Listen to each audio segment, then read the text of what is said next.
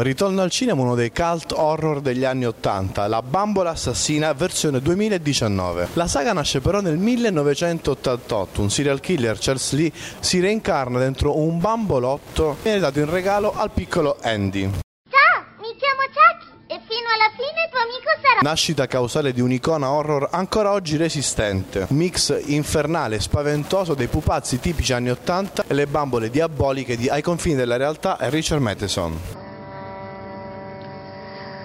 E nel 1990 arriva puntuale il secondo capitolo. La regia questa volta John Lafia, l'autore dello script del primo capitolo della saga, La bambola assassina. E il sorriso amichevole di Chucky è sempre pronto a trasformarsi in una smorfia sinistra. Più bizzarro del prototipo e ancora però lontano dagli eccessi camp dei successivi.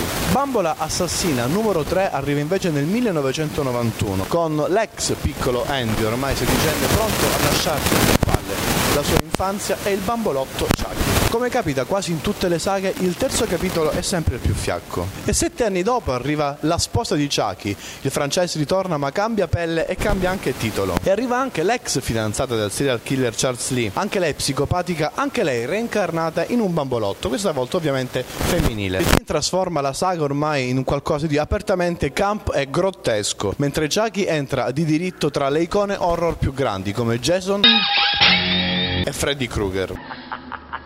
E se il capitolo precedente citava apertamente la moglie di Frankenstein di James Whale, il film successivo è invece in zona Ed Wood. Il personaggio infatti si chiama Glenn, come Glenn or Glenda, del grande regista, il più grande dei brutti film della storia del cinema. Proprio come quel protagonista è un bambolotto indeciso sulla sua identità sessuale. Senza ormai più pudori, l'ideatore della saga, Don Bangini, prende in mano la regia del film e trasforma la sua saga in uno scherzaccio queer che gioca con il metalinguaggio. Il film successivo, La maledizione di Chucky, arriva nel 2013, ancora alla regia Don Mancini. Protagonista questa volta è la figlia tetraplegica dell'ultima vittima del famoso serial killer Charles Lee. Mancini guarda anche alla Baby Jane di Aldrich, tra parodia e omaggio in una saga lanciata ormai nel metalinguaggio cinematografico.